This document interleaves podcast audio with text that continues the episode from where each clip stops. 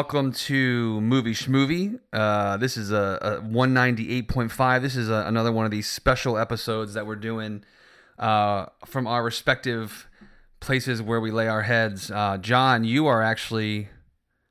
Where are you again? Like somewhere in the Northeast, right? I am in uh, a little town called Oquossoc, Maine, on a lake called Mooselookmeguntic. Mm, man, that's amazing.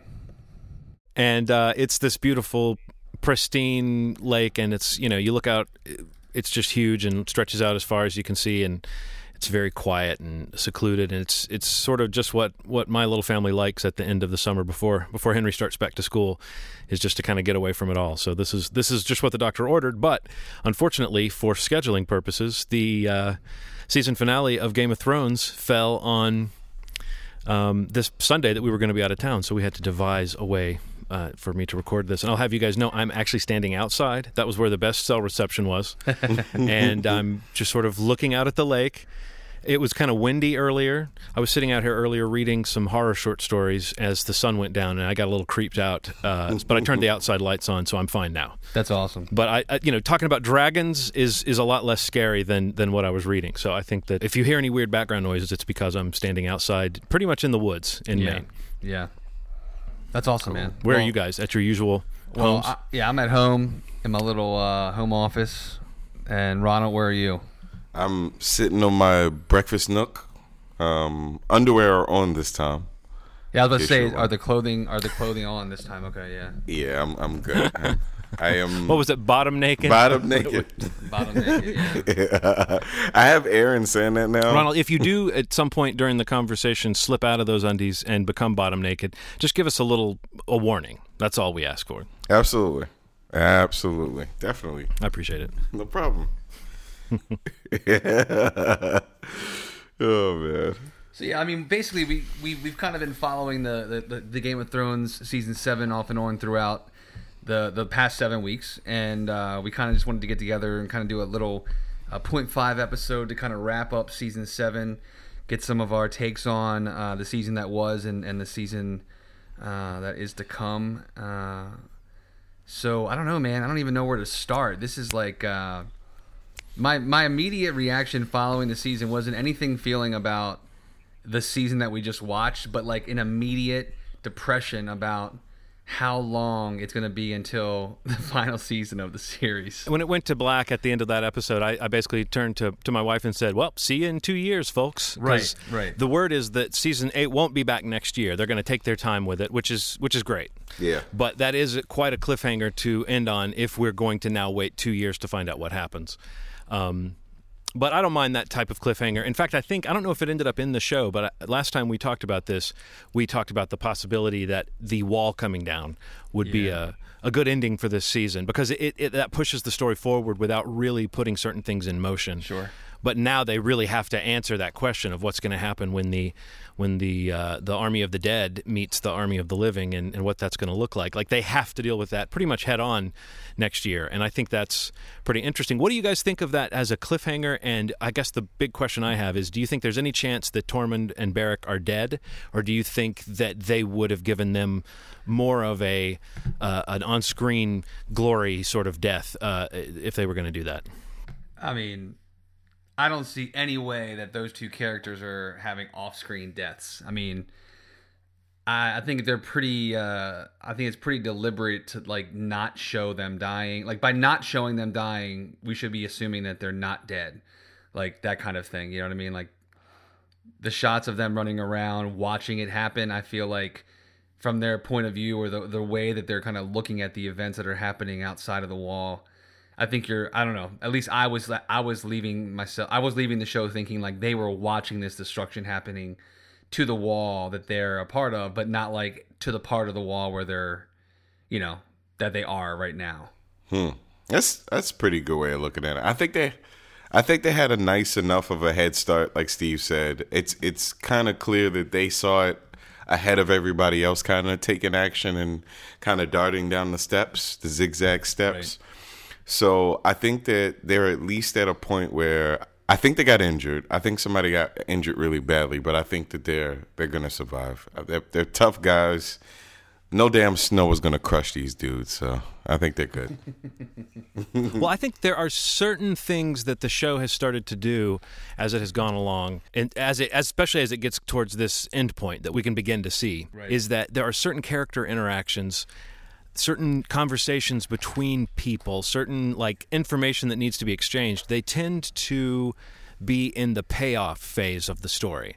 That doesn't mean there won't be uh, frustrations for us or things that don't pay off. But I kind of feel like if Tormund never crosses paths with Brienne again, then that's a little bit of a of a disappointment or a little bit of a um, you know something about his arc that hasn't been completed. Even if she ultimately will reject him, we haven't seen the the end point to that. If it's just oh he had a crush on Brienne, that's kind of cute, but you know what I'm saying. I feel like they they want to give us those moments. I, I used to think this was a show where maybe they don't want to give us the satisfaction of those moments, but especially as it gets far away from the books and the showrunners are ending it their way, I think that it would be unlikely for him to be dead for that reason. But also, I, I tend to agree with you, Steve, that just the simple mathematics of, you know, the logistical side of it, they, they showed us them reacting to this threat. And then they showed them kind of running, and, and and the fact that we didn't see them get engulfed in flame in a kind of amazing and awesome way, as which would have been an interesting way to end the season.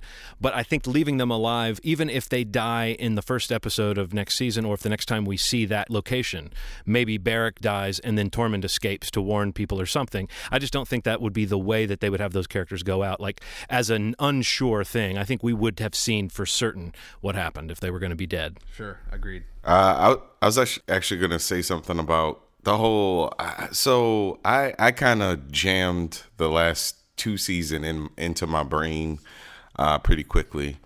uh, but one thing I've noticed about the tone of the show is that the level of unpredictability has kind of declined greatly in the last, I'd say, season or two. I'd even say two seasons.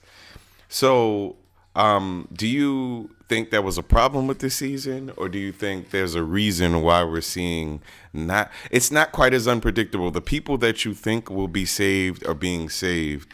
Do you think there's a reason for that? I, I think it's like I think it's hard to say. I mean, I think just in general this season, like there's been so many things that people are beginning to like have predictions about and like theories about because the show has been there's so much.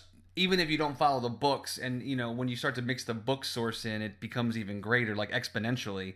But like just myself having only watched the shows, I mean the show, you know, you you basically are building all these theories and these predictions that like there's so many more of them that like there's a better chance of, of them coming true now that the show is like towards its end and like the pool of characters has decreased so much that you know there's there's still a lot of characters but there's really only like a core of like five or six that are you know the ones that really have a lot of the theories revolving around so like the i think the the probability or the chance that some of these things are true or the predictability is there is be I don't know, it's because like, you know, I think the scope is kind of while the world's the worldview scope is like huge still in terms of like what's going on in this in the land of Westeros. It's like it's kind of coming closer in, you know, basically you're you're zooming in on like, you know, this battle of the north and the south and the and the and the white walkers and all this stuff at the wall.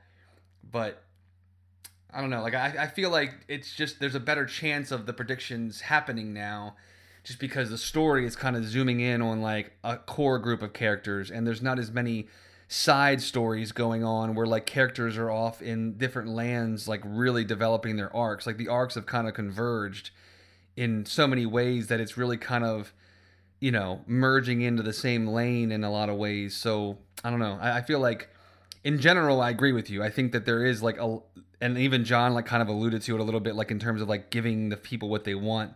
I think there's a lot of that happening this season, and it probably more so even next season, maybe. But I, I think it just like it ha- that goes hand in hand with like, you know, kind of being at the end of a story where it's kind of, uh, you know, filtered out a lot of story, uh, filtered out a lot of characters, so that you know you really are focusing your attention on a core group. So I mean, I don't know. I think just naturally there's a there's a, a likelihood that some of that predicting or some of those theories or whatever they might be are gonna you know are gonna be true. I mean, like even though they're foreshadowing a lot more stuff, like a lot of people were like, I knew that was gonna happen with the dragon. Like going into the season, I don't think a lot of people were saying that. I mean, maybe, but I mean, like I think that they did a lot this season to kind of say like, oh, something's going to happen to one of the dragons, or oh, Dany can't have kids, she's going to get pregnant, or you know, like things like that. Like that's been a little more heavy-handed this season, and I think that's what's making people feel like they can predict things, and then it's happening. So, I mean, I don't. I, I guess that's a long ass answer for like I don't care. Like I don't. I don't personally care. Or like I don't. I don't. I'm trying to like reason it, and I think that's the reasoning behind it, or like why it's logical for you to say that, and I think it's true, and a lot of people will say that, and they're not wrong. But I think that there is something to be said for the idea of like even if they are being heavy-handed, or even if they are being a little more, uh, you know, I guess obvious with is the word like with some of their the, the the storytelling that they're doing.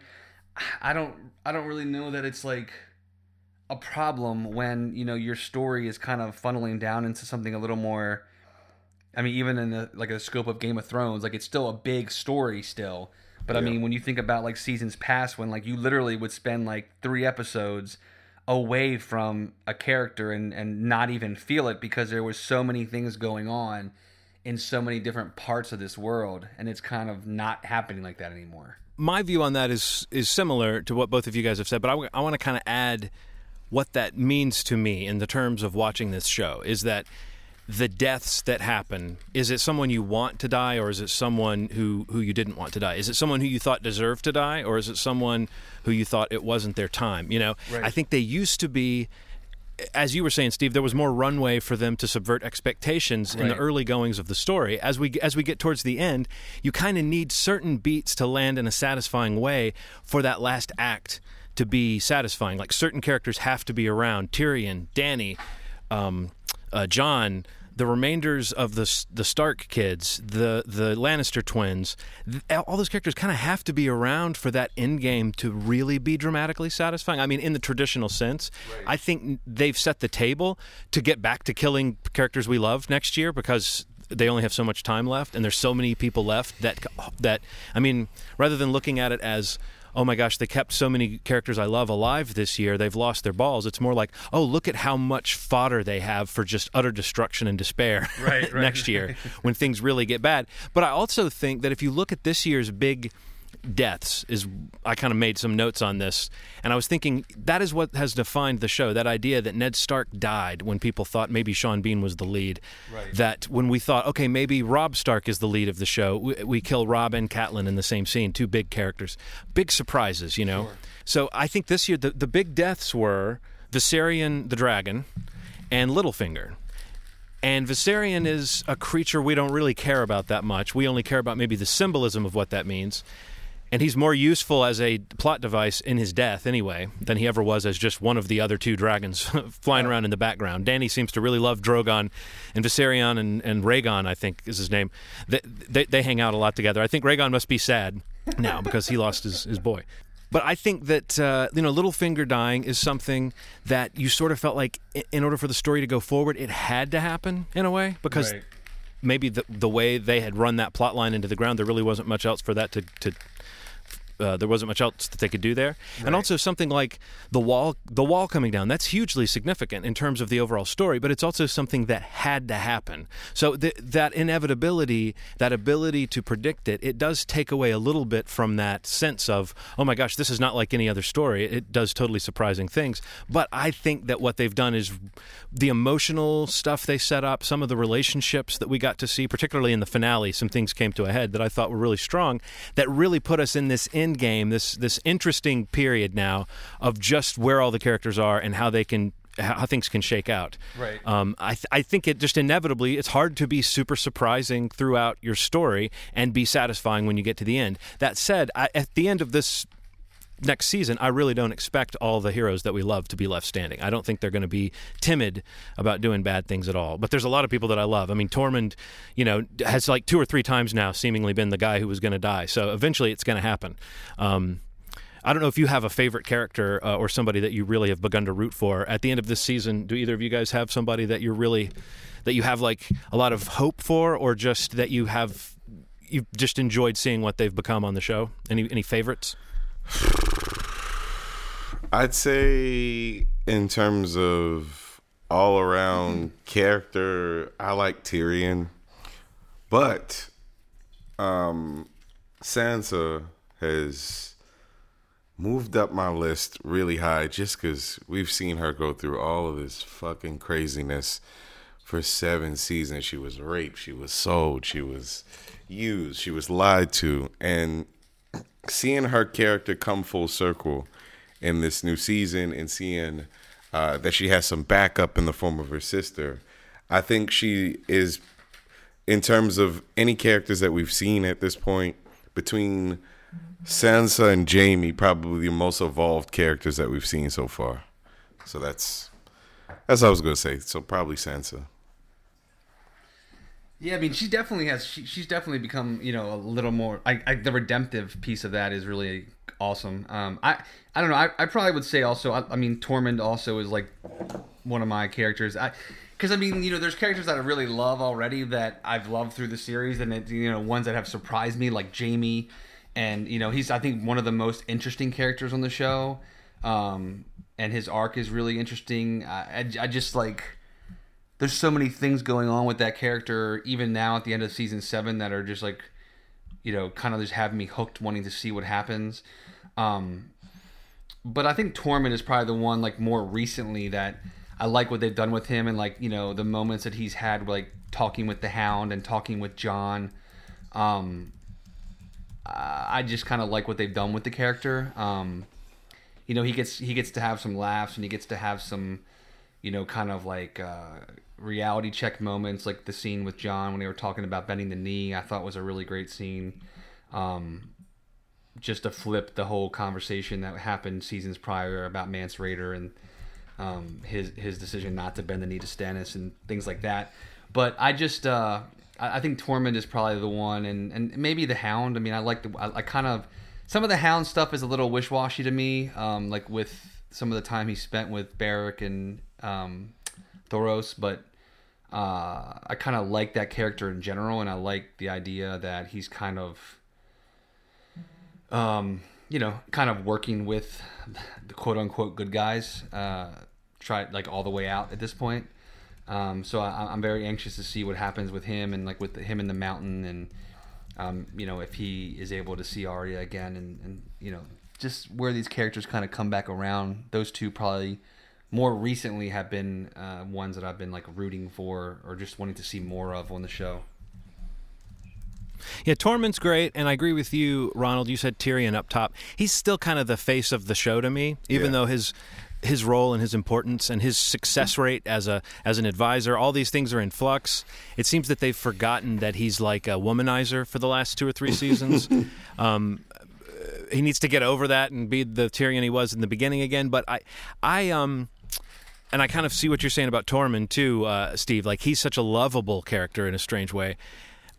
I think the Hound has really started to grow on me. When I when I wrote this question down for you guys, I, I was thinking my answer was going to be the Hound. It's so hard to say, but I like his soulfulness. I like his his attempting to do the right thing and how even early on when he was basically Joffrey's right hand man and doing what Joffrey wanted, he still had this you could tell he knew right from wrong. And the second he had sort of a choice and a, and a and an option to take where he could get out of there. He did. Yeah. Um, and he's interesting to me. The fact that he's such a brave fighter, but he's afraid of fire, and the fact that he was a little boy and his big brother was mean to him, and now his big brother is a is a is an undead uh, killing machine. That you know, fans have been saying forever that those two guys have to face off. Oh, and they will. But it felt very far fetched about a season ago that that would ever happen, and now it seems inevitable. You know. Oh, totally. Um, but I I also like the the way that the Hound seems to bring out something interesting. He's like Tormund and that he seems to bring out something interesting in whatever character he shares a scene with. Right. One of my favorite interactions in, in in the sixth episode of the season, where they go north of the wall, was his conversation with Tormund. And one of my favorite moments of this episode was his conversation with Brienne, where they both kind of checked on each other and checked on Arya through each other, and you could tell that they both, the fact that they each love Arya means that they kind of love each other, or, totally. or, or at least that they don't plan to get in uh, each other's way uh, out of some kind of mutual respect. Um, and um, yeah, so I just think that makes him a really fascinating character. I do like Brienne a lot. She didn't get a lot to do this season. Honestly, I expected a bit more from her interaction with Jaime, who who did have a pretty interesting season, even if one of his most interesting episodes was the the the cliffhanger at the end of episode four, which really didn't pay off that well. In the beginning of the next episode, they just sort of hand waved it away by having Bronn emerge from the river with Jaime kind of downriver. I didn't really like the resolution of that, but Jaime's character this season was really interesting. And I think if nothing else, where they left him at the end is about as interesting as he has been. He's free now to sort of pursue his own idea of what is the right thing to do. And seeing him outside of the influence of Cersei, to me, is very enticing because she's such an overpowering personality and she really has kind of run him thus far. Speaking of Cersei, though, boy, did she loom large. I like Cersei's ability to kind of function against the ropes. Uh, it's kind of incredible because you know, she was at an extreme disadvantage uh, when the meeting started. She lets people talk enough. She gathers information and then she just kind of makes moves. I kind of like that she does that. You know, she's she was thinking ahead of the meeting, but the more she heard people talk, the more she kind of makes decisions on her own. I kind of love that about her, despite her being so evil. And it's nuts to think if she would have used that energy for something positive, which she could have achieved if she would have worked actually legitimately tried to work with these guys. She could have had everything that she wanted and more. And and and the lives of her kingdom preserved at the same time, which is nuts to think about. But um right. Yeah, she's smart. She's so fuck. She may be one of the smarter characters in the entire show. Uh, her ability to adjust on the fly is unreal. But I was going to say something really interesting. Game of Thrones does a very good job of showing you who's a fighter and who's a thinker. And and sometimes there can be some intermingling of the two. But um, whenever the thinker is confronted with confrontation, they often refuse it to the person's face that wants to hack their head off and then they kind of show up when they leave, which is interesting to watch. And I like that they right. they they make it very clear that Cersei's never going to try to fight somebody. And like the Hound is never going to try to out, you know, he's not going to try to run a kingdom. I I love that about this show. So, I don't know. Right. No, I really like the uh I really like where Cersei ended on this season. I mean, like I feel like I don't I don't know that I feel so much that like she's a thinker on the fly. I feel like she's more of a planner and like she's kind of thinking steps ahead of other people, like even heads a you know steps ahead of Tyrion, like in that moment that they have together. Um, you know, being children of Tywin Lannister, I think they both kind of inherited his mind and his planning and his skill for planning and, and double crossing or whatever it might be. But it almost you know the idea of of Cersei kind of out outsmarting Tyrion and and that moment of realization of the idea of like Euron never was just leaving because he was scared. Like that that had all been like planned. You know the fact that she planned all that and probably even planned you know to walk away and have her brother chase her down or something you know like eh, who knows how deeply she planned that whole thing. And, and Tyrion's like had that conversation with Dany many times and talking about you know her little angles and all this stuff and and and how they have theirs. But i mean in that moment you know you're kind of watching it and you don't really see many angles that you know team Dany and Tyrion have. You know it's it's the plan really seemed to work out the way Cersei wanted it to and uh, you know to kind of have them go back and think that uh, you know they have this support and they don't and you know to kind of allow them to be taken off guard and possibly lose without her ever having to fight them. And I mean that was that that's that's her plan, and and that's interesting and and and challenging to the to the jon and dany and company. The other the other thing that I thought was really interesting with all that stuff with her and Tyrion.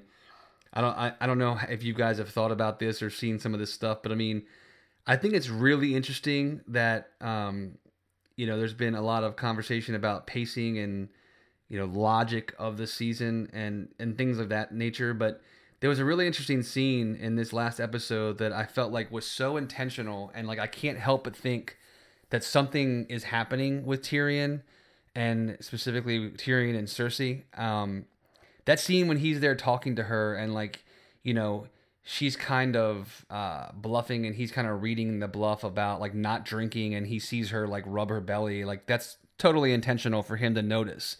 And and he does. And like that moment that he notices like they cut away from that scene and you don't see anything else outside of him saying you're pregnant. And the next scene is like them walking out with Cersei willing to help and you know all that stuff. I, I don't th- there's something so deliberate about that scene that I, I I can't help but feel like something bad might have happened in that moment with Tyrion. I think in the moment they could also be doing it to preserve the sort of surprise of the next scene when they arrive in the in the arena and everyone's there. It's like that scene would lose its oomph if we already knew whatever he and Cersei agreed. Uh, so I could see them doing that just to sort of be like, let's let's cut to the chase and show them telling people. However, it is odd that we didn't get to see that interaction of, of him finding out and then what he says when he finds out his sister's pregnant, similar to the way that in order to preserve the surprise of what happens to Littlefinger later in the episode, they had to sort of skip skip over all the stuff I kind of wanted to see, which was the Stark kids comparing notes about Littlefinger and going, "Holy shit, this guy is responsible for everything." You know, we didn't get to see Bran remembering what happened to Ned. So I think that sometimes they rob us of riches, they rob us of gold, good scenes, in order to preserve a surprise. However, there's something later in the episode that changes that about the Tyrion point, which is that there's that scene where Jon and Dany Yep. go off and they go to Yep. uh, nephew and aunt Bone Town. that Yeah. look, And um, that look. And T- and Tyrion's in the hallway Yep. and he sees that and I could take that as a couple different things. One is maybe Tyrion is becoming jealous of of Dany's just her affections in the sense of he wants to be her right hand man. He wants to be the most important person in her operation. Right. But also, they've had a sort of back and forth in their interactions. We know Tyrion loves women. It wouldn't be that crazy if he if he was taken with this beautiful dragon riding queen. So I don't know what that means, but I do think what you're saying, Steve. Uh, I, I guess what I'm saying is it's hard for me to picture that Tyrion would be making a, a side deal with Cersei, but it's not hard for me to believe that Tyrion might be heading for a dark place and that he's got something going on inside him that might he might be a fly in the ointment uh, that we didn't expect, or it might just be something he has to get over. They might fabricate some drama so that it's like around the same time Jon and Dany are trying to figure out who's really going to rule. Um, maybe Tyrion will be jockeying for a position in the middle of that. So Yeah. Yeah, I don't know. It's just something about like the the not conversation about her child or her her pregnancy. I don't know. I, I just I had I just had like a bad feeling like how he got so mad at Jon, you know, for not lying and just or or just not you know submitting to what she wanted, and for Jon being such like an honorable person. Uh, there's just something. Re- there's a read on that whole thing for me. Like, and and it, it just made me feel a certain way when he made that look at her you know when he made that when he had that look on his face at the end when he knew that they were going in there together and um there's just like a, an idea that maybe he did something with Cersei or agreed to something with Cersei that was supposed to happen as long as you know Jon agreed to help her which I mean would make sense and it didn't plan out that way and now he sees them going off together and possibly you know procreating on their own and like I don't know I just there's just something weird about that scene. Like I don't I, I can't believe like that there's there's total intention in my opinion that we didn't see that for something to happen later. And I think it has something to do with Tyrion and and the idea that he sees them going off together. I think just muddies whatever plan he maybe discussed with her or agreement that he discussed with her that may be backfiring on him now. Yeah. What What about that scene where uh, Tyrion had suggested that Dany date Jon, or at least consider it, and she said he's too short, and he looked like, "What the fuck? What am I?" you know. It's, so I mean, yeah, that does kind of feed into the idea that he may be feeling a little strange about the arrangement that's happening. So I don't know. I'm interested. the fandom engages with the show in a way that that they analyze everything. And I think people like to think this show is always pulling a fast one and always tricking us and always laying down this this secret and giving us clues, but literally almost every time what's happening in front of us is what's actually happening. And all the thoughts and theories we come up with are us kind of spinning our wheels. And however, Steve, this is the most frustrating thing about the possibility you're talking about. We won't know for 2 years. we won't know. We can just sit there and wonder like is Tyrion going to a dark place? Is he veering away from Dany towards some kind of family tie? The only thing in that scene that would make me think that maybe he would be persuaded, and I, I, I still don't think he was, but is that I thought Cersei's point about what he did to their family Yes. was really interesting. Like what she said when she basically said, I know dad was cruel to you. I know that you had a rough life, but the symbolism of Tywin Lannister meant something in the world. And when you took that away from us, you ruined us.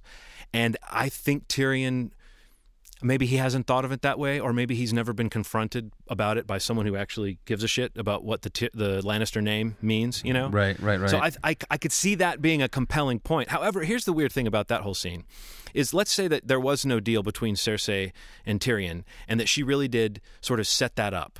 She was playing some kind of crazy long con in even assuming that she would get a chance to go back on her sort of walkout on the deal. I, I think that it, it's it's hard to figure out how she could have planned all of that. Um, so I don't know. It's hard to know. I think sometimes the show gives us a really cool scene between two characters, and you have to sort of forget yourself in terms of thinking too hard about the motivations and the plot that got those two characters in the room together. Just enjoy the fireworks of these actors with this with this fun dialog If I think our brains will will fry if we try to make it all make too much sense.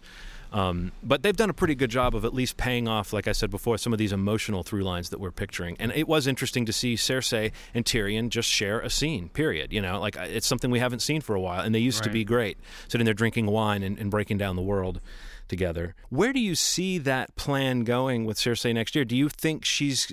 I mean. It kind of seems like she's inevitably still outmatched by whatever comes her way, whether it's Daenerys and her armies or whether it's the, the White Walkers. Are you a little surprised that Cersei is still the queen at the end of the season? Uh, I'm not surprised. I'm not surprised that she's still queen. I knew that, but I think that she's really close to kind of uh, putting herself in a corner, man. She's her kind of making these plans on her own to kind of fall back. It's not like people aren't going to notice that. You know, it's it's. I, I don't understand why this is.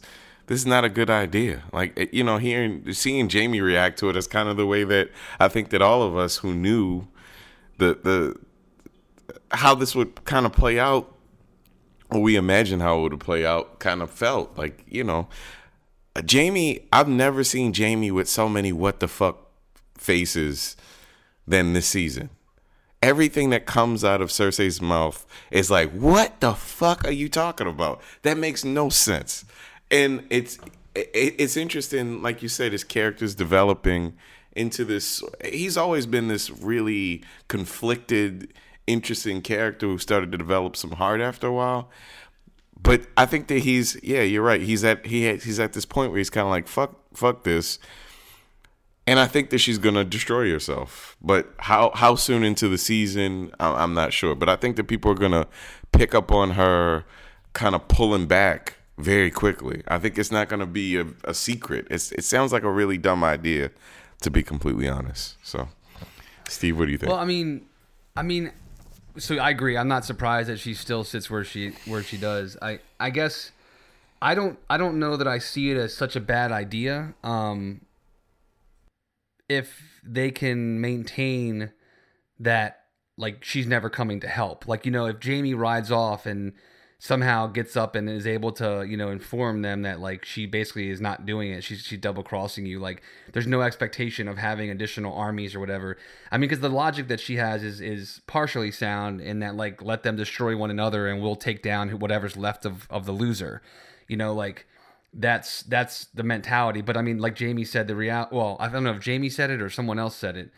Like you know, whoever loses becomes a part of their army. You know what I mean? Like there's no logic there. I mean, I think she's failing to realize that that's the main hole. I eh, you know that I in her plan is that like you know in the end if the if the walkers were to win that battle like they basically would you know multiply their army by whatever they were just fighting you know and that spells nothing that's like her doubling down on the idea that you know maybe jon and dany's efforts would would succeed and but what would be left of them would be enough would not be enough to defeat her and Euron's and you know his navy and and the Golden Company and you know everyone else that she plans on using. It's just it's not a I guess it's not a horrible plan. Like it's it's there, there's a there's a big risk, um, but it's very consistent with her not willing to, you know, not being willing to uh, cooperate or or to be a part of somebody else's plan. Like it's always it's always going to be her plan. Now that she's kind of assumed that that role that Tywin had always played through the seasons that he was present, and even into the past and the history of the show that we never saw. Because you know his role in so many things was pretty pretty profound, and I think that's kind of where she sees herself um, and, and the kind of role that she could play in this battle between the North and the White Walkers, if it played out the way she thinks it will. Obviously, I don't think it's gonna, you know, I don't think it will, and I don't think anybody does because she's got what's coming for her uh, soon enough, and you know, I I personally can't wait to see that. Um, and I I would love to see that it's Jaime that deals her that hand, literally, uh, but um God, that'd be so fucking cool to see him kill her. But I don't know. I've always thought it was going to be Jaime, but now I'm half convinced that it's going to be Arya posing as Littlefinger who kills Cersei. But I don't know. Um, uh, the, I, you were talking about Jaime's kind of just what the fuck expressions in this episode. He's the only one that acted appropriately upon seeing a dragon yeah. uh, for the first time in a hundred years. he you know, did. he's the only one at that dais who who uh, re- reacted appropriately to that dead thing coming out. Uh, I mean, Cersei, you could see flinched, but she she tried to act unfazed. And and he's the only one that really reacted appropriately to when Dany tipped off the fact that there are about hundred thousand of these guys already.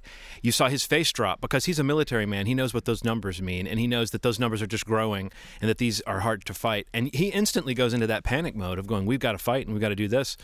Um, and yeah, the fact that Cersei was not sincere in wanting to take part, it makes sense that that would be a breaking point for him. I still don't know how much of this collusion. I mean, obviously she colluded with Euron behind his back, and that hurt. Um, I still don't know if she was like, was her plan to kind of phase Jaime out? She's pretty harsh to him in that scene. She says, "You really are the stupidest Lannister," and all this stuff. um, I mean, and aside from the fact that it's fun to hear Lena Headey d- deliver lines like that, she's so good. Um, but I also, it really did hurt. Like that's a new thing for her to take these swings at Jaime. She's always kind of depended on him. I guess now she has her creepy little uh, wizard he- uh, helper guy, Qyburn, and she's got her her bodyguard, and now she's got a baby. So she really doesn't need Jaime. You know, at least that's the way she seems to see it. I, did you guys notice how Qyburn was just fascinated and delighted Yeah. with the white, uh, uh, with the with the with the white as it came out of the crate, Yeah. and he like went over and looked at the hand. I, I love that there was like no fear in his eyes. It was just amazement. He was kind of like, "That's better than my dead guy." Were your jaws dropping a little bit at just having watched this show? Having all those characters in one place, kind of interacting with each other. I mean, some of it was a little stagey, and it could have been a little bit more uh, elegantly uh, handled, I think, in terms of the dialogue. But I loved that you saw all these people in one place who have these various histories. It's hard to keep track of all the interactions that people have had. Did you guys? I mean, did you guys feel that kind of momentousness of that opening scene of just like here's where we are in the story, Definitely. that you're going to have ev- basically everybody in one place? Absolutely. Yeah, that was pretty cool. And that crane shot that they showed with all of them kind of in one place.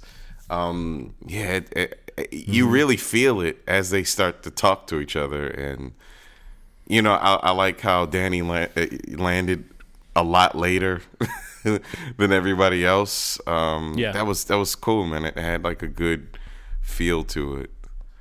Yeah. The tension was thick in the air. No, that was very much a, a rock star move of her to show up late Yeah. on a dragon. Definitely. What did you guys think of Theon's stuff this episode? His scene with Jon and the way that he sort of gained the respect of of some of the Ironborn back by by at least being able to stay in there in that fight. Theon, Uh, you didn't like it, Steve? I don't know, man. Like, I, I guess I like the scene with Jon, but I feel like I like the scene more for Jon than Theon. Um, I just, I don't, I don't know, I don't know where his character is. Like, I, I don't know what they're doing with Theon. I mean, I, I, I'm, you know, I'm, I definitely get like the, I get some of his character, and like, I, I don't, and I honestly, like, I don't hate his character. I don't, I don't hate Theon for everything that's happened. Like, he's done horrible things and that's not to not be acknowledged but like i kind of i kind of feel like they're not sure what to do with him except for making him prove himself send him off to save his sister and let him sacrifice his life like that just feels like it to me and i i don't know like you know having him fight this random ironborn uh guy on the beach you know and like letting him kick him in the nuts that he doesn't have anymore like I, I don't I don't know that that was like the the scene. Like I feel like there would have been a better, or there could have been a better like. I don't know points scene to like kind of get some points back for Tyrion. I mean for uh for Theon. Um, especially like with the general audience because I feel like most people fucking hate Theon, and I mean they're not doing much to like get him gradual points. You know, that's why I feel like the scene with Jon does more for Jon to show his like humanity and his honor and his loyalty and his like just just the hit just like the the the fiber of his character and who he believes he is and you know to kind of juxtapose that with Theon and really never knowing who he was and how they are so different from one another and how he bended so easily when he was tested with his identity and how Jon has always been you know so strong about it to to to a fault to the point where he's like lost his life. You know what I mean? And, and that's why I feel like that scene does more for Jon than Theon but I don't know. Like I, I like Theon as a character and he's a really interesting character and I, I, I kind of wish there was more going on for him and maybe there will be. But I, I guess I just hope that it's not literally like that, those two scenes, and then you get a scene where he's like trying to save his sister and like dies. Like I hope that's not all there is for that character that's been around for seven seasons. He has had a very Game of Thrones kind of character arc in that he seemed like, oh, he's the he's the outcast brother who's not really a brother to these kids and he's just kind of a prisoner and he's going to be his own man and then he's failed at pretty much every turn, you know. And and I think this season they've really kind of depicted his PTSD as a very real thing, and I, I find that really compelling. And I think Alfie Allen is actually really good in the role. The way that he shifts Totally, his totally. his his face when when he's going into kind of reek mode. So I felt like that scene was really significant for him to have one of his siblings who kind of held him at arm's length his whole life say to him, "You are a Stark in some way." Uh, because that was what he always wanted. Even though he, he ended up trying to appeal to his own people in the end and betrayed the Starks, I think that, that not having a place has been a real part of his character. So yeah, I agree with you that maybe that scene was handled in kind of a cheesy way, but at least that guy that he had the fight with was a guy that th- they had an argument earlier in the season. It was a, it was not a big scene, but it was he was the guy who basically gave Theon hell for being alive and letting Yara yeah. be taken. So it was it was Yeah, a little bit of a setup, yeah. but still it was not very it was not very well developed. The one thing I liked about that scene was just the premise of the Ironborn kind of having this might makes right philosophy Sure. that if you are willing to keep coming back and get your face smashed in and then the other guy is laying there you know uh, blowing bubbles in the sand at the end then you're the guy that we're going to follow. I thought that was kind of cool to see demonstrated. Sure. and i actually thought it was kind of moving to see his men helping him up Yeah, and carrying no, him I- off I- to some I- extent. I thought okay theon's in a good place but but I'm with you, Steve. If all we see is like an episode next year where he saves Yara or sacrifices himself to save Yara, that feels sort of like, oh, okay, kind of that predictable thing that we were talking about before that you hope they don't do. Yeah. Um, I had a couple more thoughts about this episode that I thought we should definitely get to before we wrap it up. Though one is we haven't really talked about the fact that my prediction was the second prediction of the year uh, to come true with with the death of Littlefinger uh, for his for his crimes against uh, Westeros, but also mostly the Stark family. And I thought that scene. It was one of those plots that the way it was drawn out throughout the season, I didn't always trust the moves they were making. And I still don't know if I fully buy into some of the logic of it. And I think it would have been cool if Littlefinger's last gambit was something a little more incredible and awe inspiring than what he was trying to do.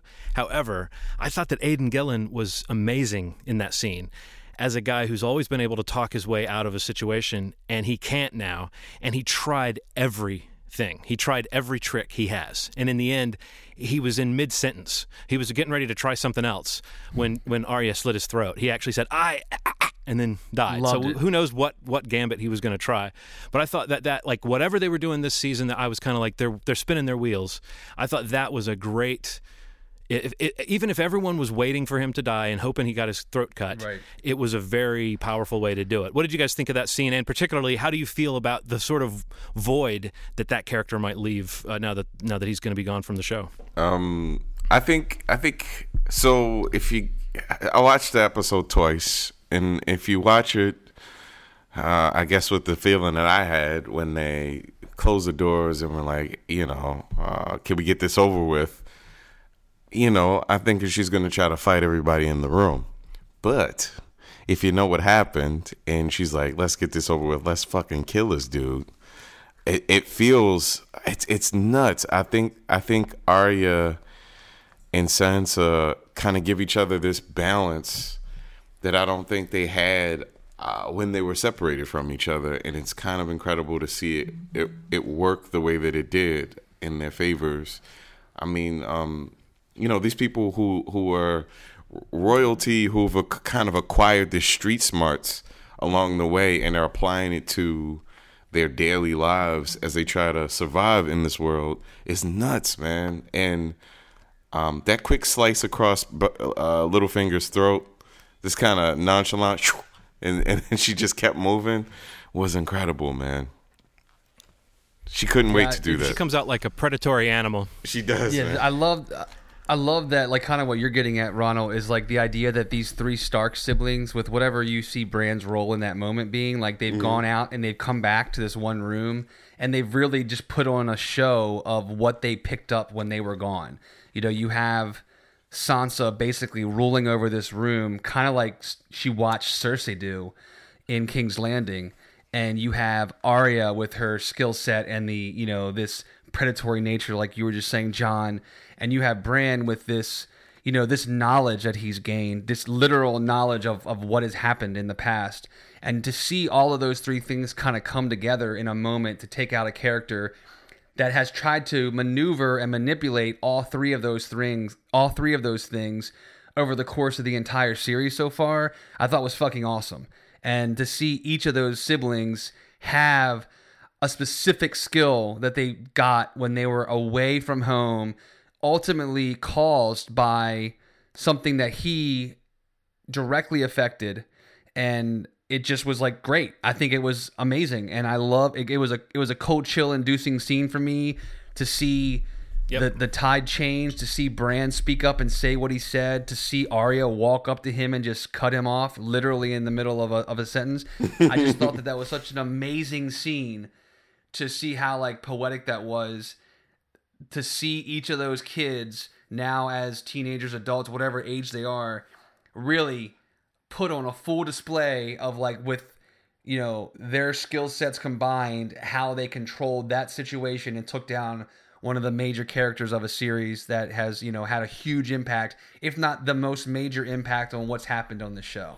I think in a weird way he is the catalyst for the show because the death of Jon Arryn absolutely. is is what brought Ned to King's Landing and boom you've got a show you know so so I think what's interesting about that too is did you did you guys catch that Littlefinger the the twist there on Littlefinger the moment when he realizes that Sansa's talking to him did you see the way his eyes kind of flashed the way he went from Shift, yeah, shifted. ca- Yes. like, like cat he went from cat like uh, calculation into what and we've never seen him i don't know if we've seen him maybe a couple times in the show he's been kind of caught off guard but did you catch that the scene was the flip almost exactly of the way ned got caught Yes. It- the, like when Littlefinger comes up behind him and puts the knife to his throat and says, "You, you know, I told you not to trust me." For once, Littlefinger uh, knew nothing. It doesn't go down totally easy that he wouldn't have been hip to something that was going on around him. But if we take it as an indicator of Sansa's kind of learning uh, from him how to run a, a twist like this, basically how to get the drop on a person,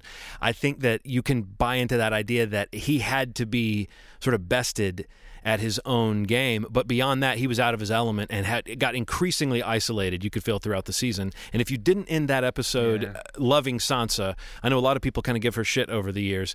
I thought she was so great, and I like Arya a lot, but I loved where Sansa was at the end of this episode. So it was very significant that she sort of say, "Okay, I learned it from watching you, Littlefinger." Yeah. How'd you feel about him pleading for his life? Like it got a little weird. You can't not be uncomfortable when you see someone do that. Like in a mob movie or something, when someone is about to be tortured or killed, and you're like, "That guy's doing anything he can to survive." I thought that again, it was just another. It was just another moment for that character to say that in the end, he's not he's not above doing that either. He wants to survive. This guy wants to live. You know, if he can get out of that room alive, he can. There's a hope for another day, and she's not going to let him get out of that room. Yeah, it had to happen. And I know some people have been complaining and even suggesting that it's kind of misogynist that the two sisters would have this sort of cat fight with each other. Uh, I, I never read it that way, but I am glad that they ended the season with them recognizing the strength in each other.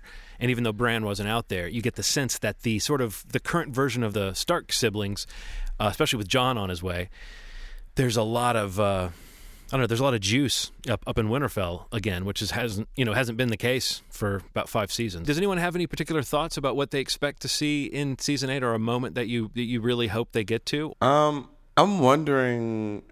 So Bran can, you know, see the past, see the, you know, current things that are happening all over the world. I want to know what else he can do with that power. I wonder if it extends beyond just the ability to kind of see with the Ravens and see that the, these things. Um, I'd be curious if he could like send messages through the Ravens, like talk through them. That'd be interesting because he could send messages very quickly um, and warn people about stuff. Because it just seems like it's he's Professor X, sorta. you know, it's like he can't he can't control it, and this is the first time we've seen him kind of harness it in a way that feels uh, usable. Before, you know, he was just kind of processing his newfound power. So it's nice to see him kind of the beginning of him kind of figuring it all out. So that's that's what I'm curious about. And why did he see the wall? Why was he seeing the wall? Did, is there a reason? There's a theory that he's the Night King or some shit like that. Um, I don't know. I, I'm curious to see what it is. I think we saw who the Night King was, and it was just a dude. You know, I think it does.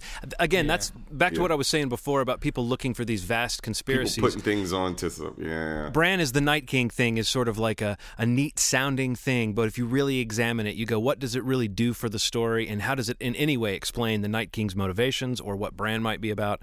I did think that this big conversation that I was expecting to be more uh, important feeling, the conversation between Sam and um, and Bran at the end of the episode, it it felt a little like an exposition dump. I thought they made it as charming as they could. Both actors had some fun stuff to do in that scene, but I felt like that scene could have been more dynamic.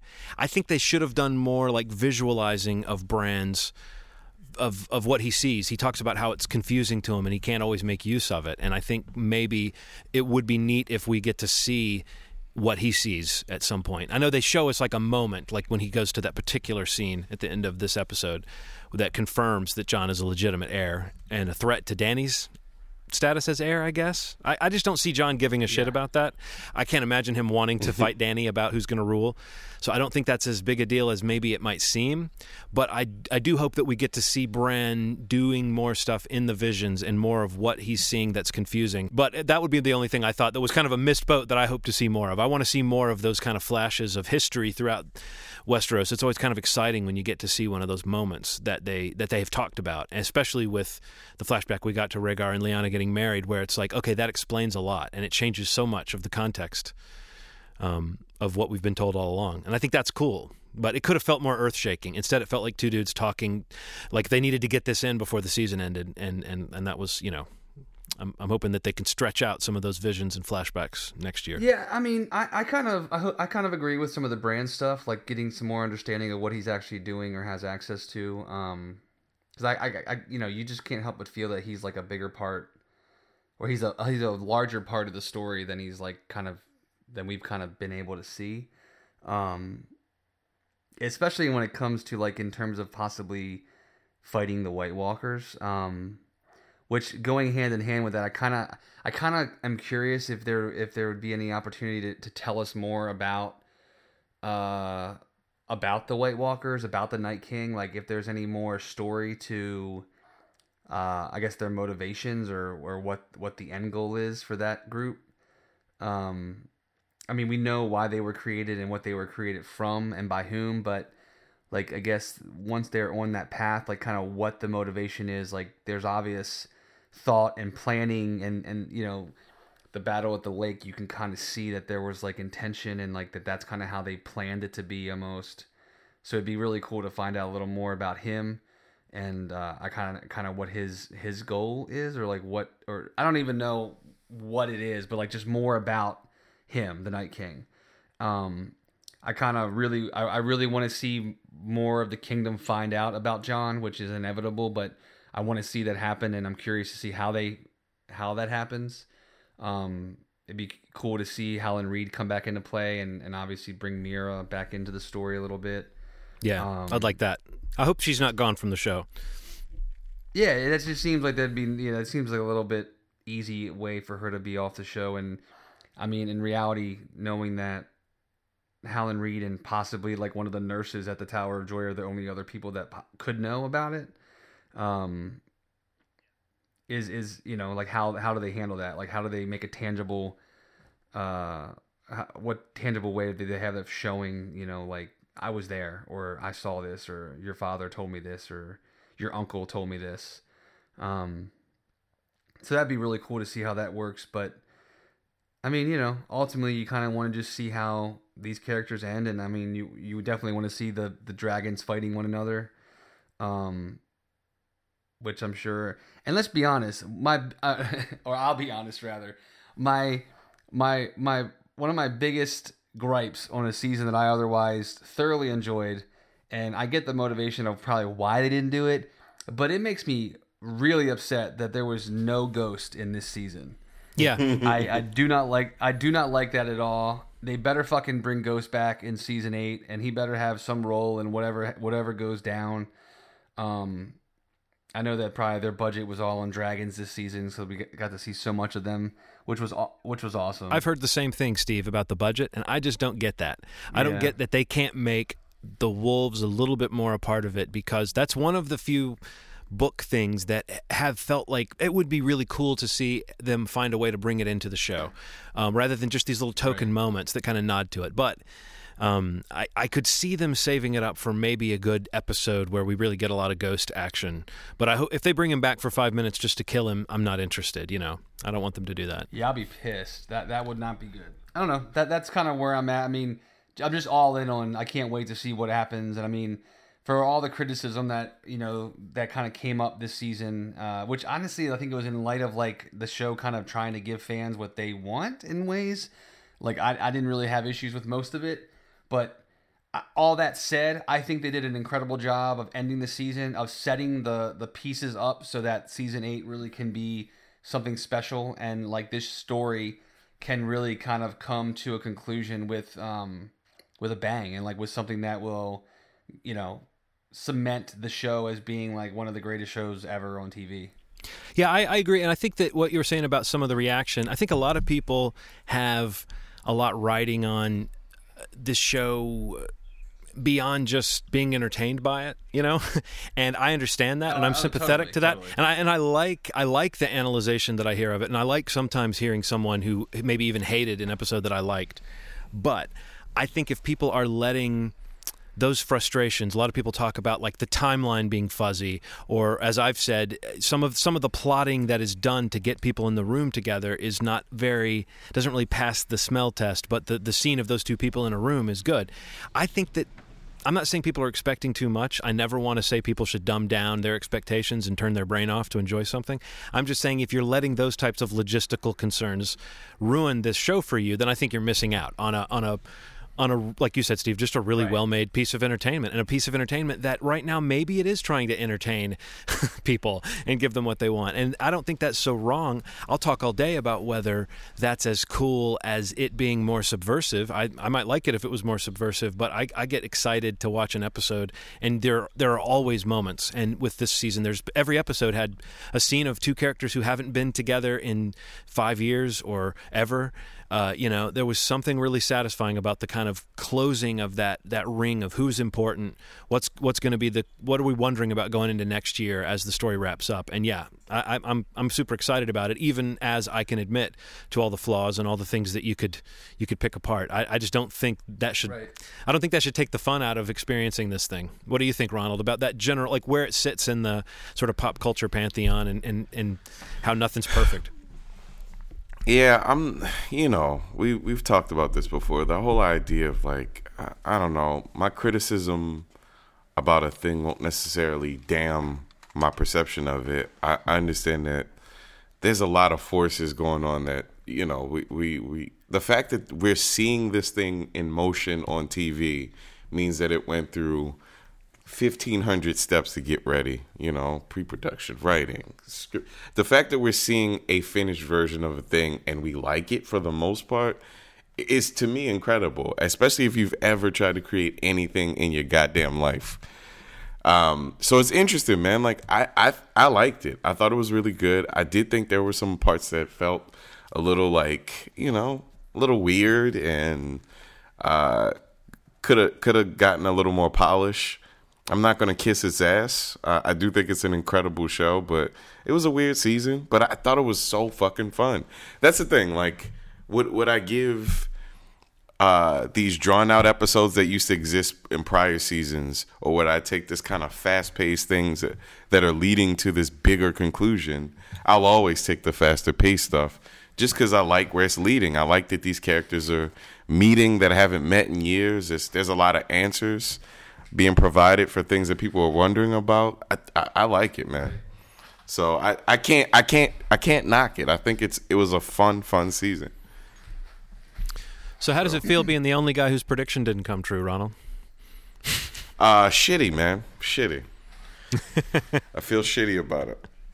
But you said Sansa. You said you said Sansa was one of your favorite characters. So in a weird way, you would be sad if your prediction had come true. You know, you don't want her dead now. Right, right, right, right.